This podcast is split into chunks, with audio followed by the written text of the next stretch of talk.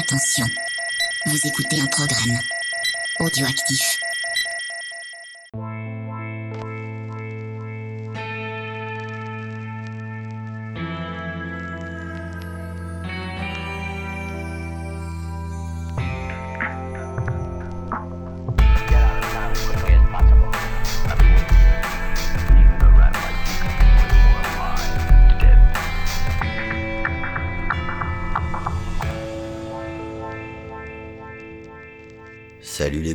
C'est bienvenue pour euh, ce nouvel épisode d'émotion et canapé, un épisode un petit peu spécial parce que, et oui, je vais le faire en solo.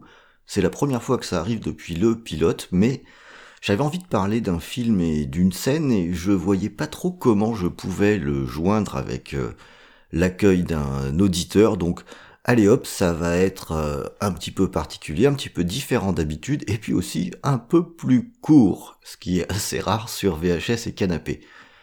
Le film dont je voudrais vous parler, c'est un film en plus très récent, qui a été diffusé sur euh, Netflix, puisque c'est Don't Look Up. Alors, euh, c'est assez rare que je parle d'un film Netflix, et autant dire que quand je l'ai lancé, euh, il y avait bien peu d'éléments hein, qui jouaient en sa faveur me concernant, parce que bon bah déjà, c'est un film Netflix, et en ce qui me concerne, donc ça part plutôt mal vu le niveau de leur production qui ne me correspond pas vraiment.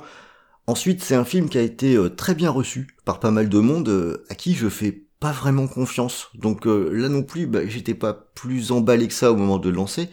Enfin, je veux dire pas vraiment confiance des personnes avec qui je partage pas vraiment les mêmes goûts. Et puis, dernier point, c'est que c'est un film qui se revendique comme dénonciateur, et le combo dénonciation plus Netflix, bah voilà un cocktail que je trouve en général particulièrement indigeste. Donc autant dire que c'est avec beaucoup de prudence que j'ai euh, lancé le film. Et pourtant, ce qui m'a convaincu de le lancer, parce qu'on pourrait se dire, bah oui, après tout, c'était pas plus emballé que ça, t'as qu'à pas le regarder, hein, c'est la lecture sur euh, Twitter de la diversité des retours, où euh, on va dire que le grand public a trouvé ça euh, très bien, et que pas mal de personnes plus pointues, que ce soit en cinéma ou alors dans leurs euh, engagements euh, sur le, le terrain politique, se sont montrés bien plus réticents. Et puis, il y a Leonardo DiCaprio, et moi je trouve qu'il vieillit foutrement bien. Alors, euh, un acteur que j'aime bien, et une diversité de, points de vue sur un film, il y a un petit peu de curiosité qui arrive, donc finalement, voilà, euh, je finis par lancer le film, euh, que j'attaque donc avec une tournure d'esprit hein, qui est très critique. Je suis même, je dois, je dois l'avouer, hein, c'est bien parce que c'est entre nous, je suis même au taquet hein, pour chercher la petite bête, pour trouver un biais de confirmation bah, qui me permettra de pouvoir continuer de dire et de répéter que les films Netflix, c'est vraiment de la merde. Donc autant dire un état d'esprit un peu dégueulasse quand je commence à regarder le film. Avec quand même une bonne nouvelle, hein, c'est qu'avec un état d'esprit pareil, souvent on est agréablement euh, surpris. Alors pour donner un petit peu de contexte, hein, euh, la, façon dont évolue notre société, dont elle réagit aux enjeux actuels, c'est quelque chose qui me fascine en dehors de, de- des discussions cinéma que j'ai sur VHS et canapé, et que je passe beaucoup de temps à étudier. Alors à la fois pour comprendre, hein, mais euh, aussi pour éviter de trop détester mon prochain, de regarder comment aujourd'hui euh, on réagit aux enjeux auxquels on est confronté en permanence. Et euh, également, je suis très concerné par la destruction de notre environnement, et ça depuis de très nombreuses années. Quoi. Je, suis exactement le genre de casse-couille qui lit des bouquins sur la question, ou qui s'est coltiné hein, le dernier rapport du GIEC, euh, qui écoute des conférences, enfin voilà, le, le, relou qui aime bien se documenter sur ces questions-là. Et euh, comme d'autres qui font comme moi, bah, je suis donc en lutte régulière pour ne pas céder à une espèce de d'exaspération euh, résignée par rapport à tout ce qui nous entoure. Alors, euh, pour en revenir au film, le petit résumé du sujet, on est sur, sur un film qui va nous raconter l'histoire de scientifiques qui découvrent un météorite qui se précipite vers la Terre et ce qui annonce ben, la, la fin, la fin de la vie sur Terre. Euh, si euh, on ne fait rien et ce groupe va tenter d'alerter les plus hautes autorités pour que quelque chose puisse se faire. Alors, en regardant le film, je dois dire qu'au début, j'ai eu un peu de mal à saisir de quoi parlait exactement le film, quel était le sous-texte.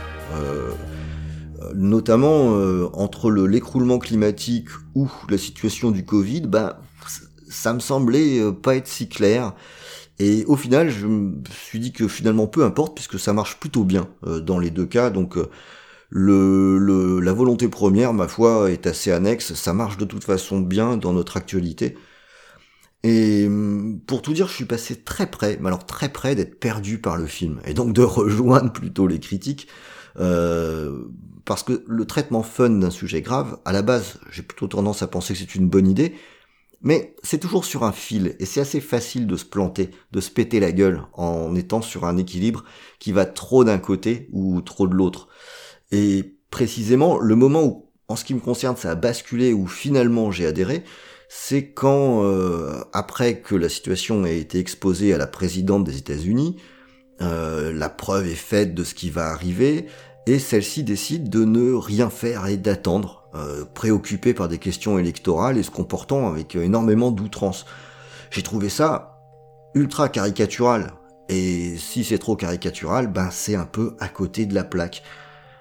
Et alors que je me disais ça, je me suis souvenu qu'en début de pandémie, alors que la Chine fermait carrément des villes, ben on n'a absolument rien fait.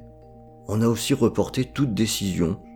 On a laissé des frontières ouvertes, on a mis des petites affichettes dans les aéroports. Rien d'autre.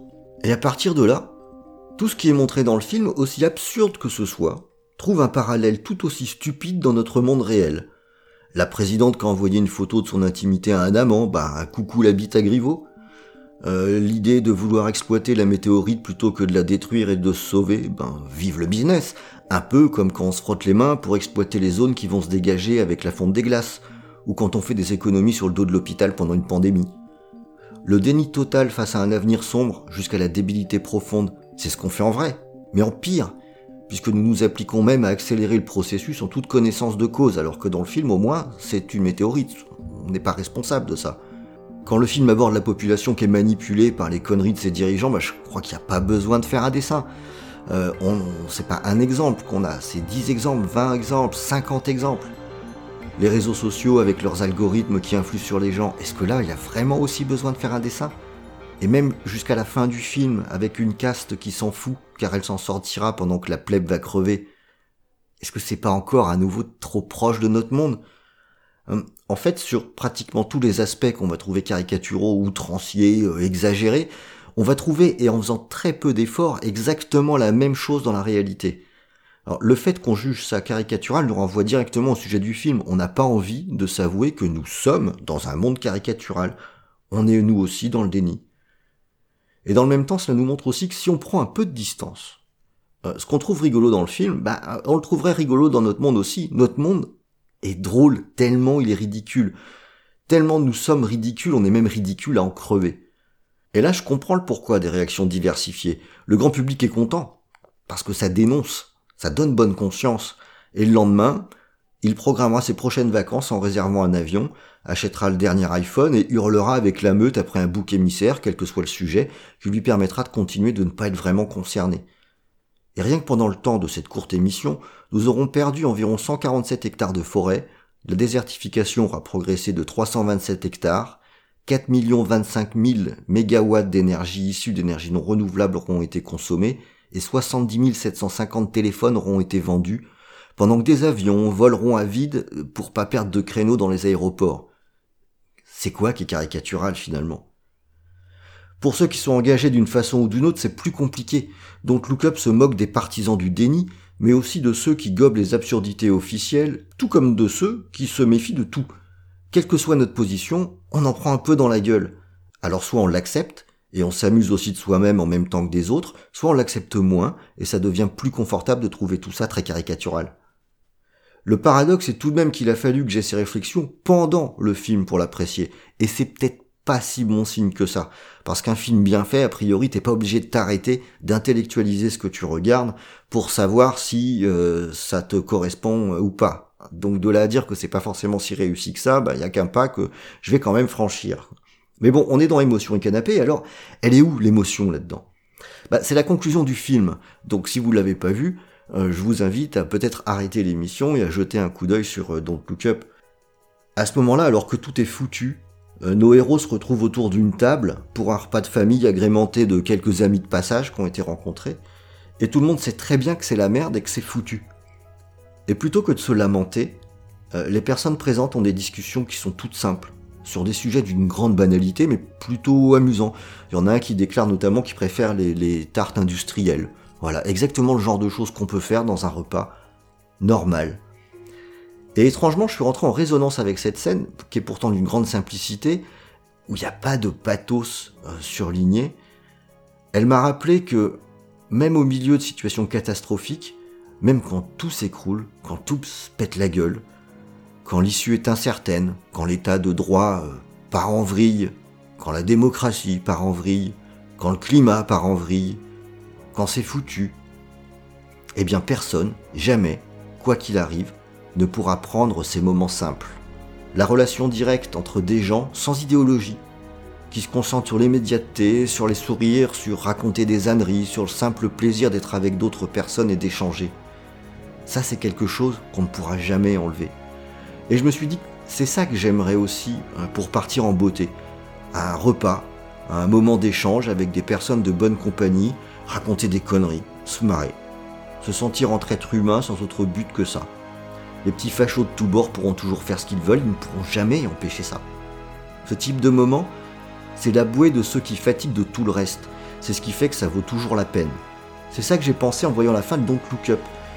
Peut-être que je vais chercher un petit peu loin, mais en attendant, j'allais dire que plus c'est pire à l'extérieur, plus les, bu- les bulles de réalité sont importantes. Ou même dans un océan de merde, il y aura toujours quelques fleurs qui arriveront à pousser. La normalité des rapports humains dans une époque trouble, c'est probablement un des actes de résistance les plus forts.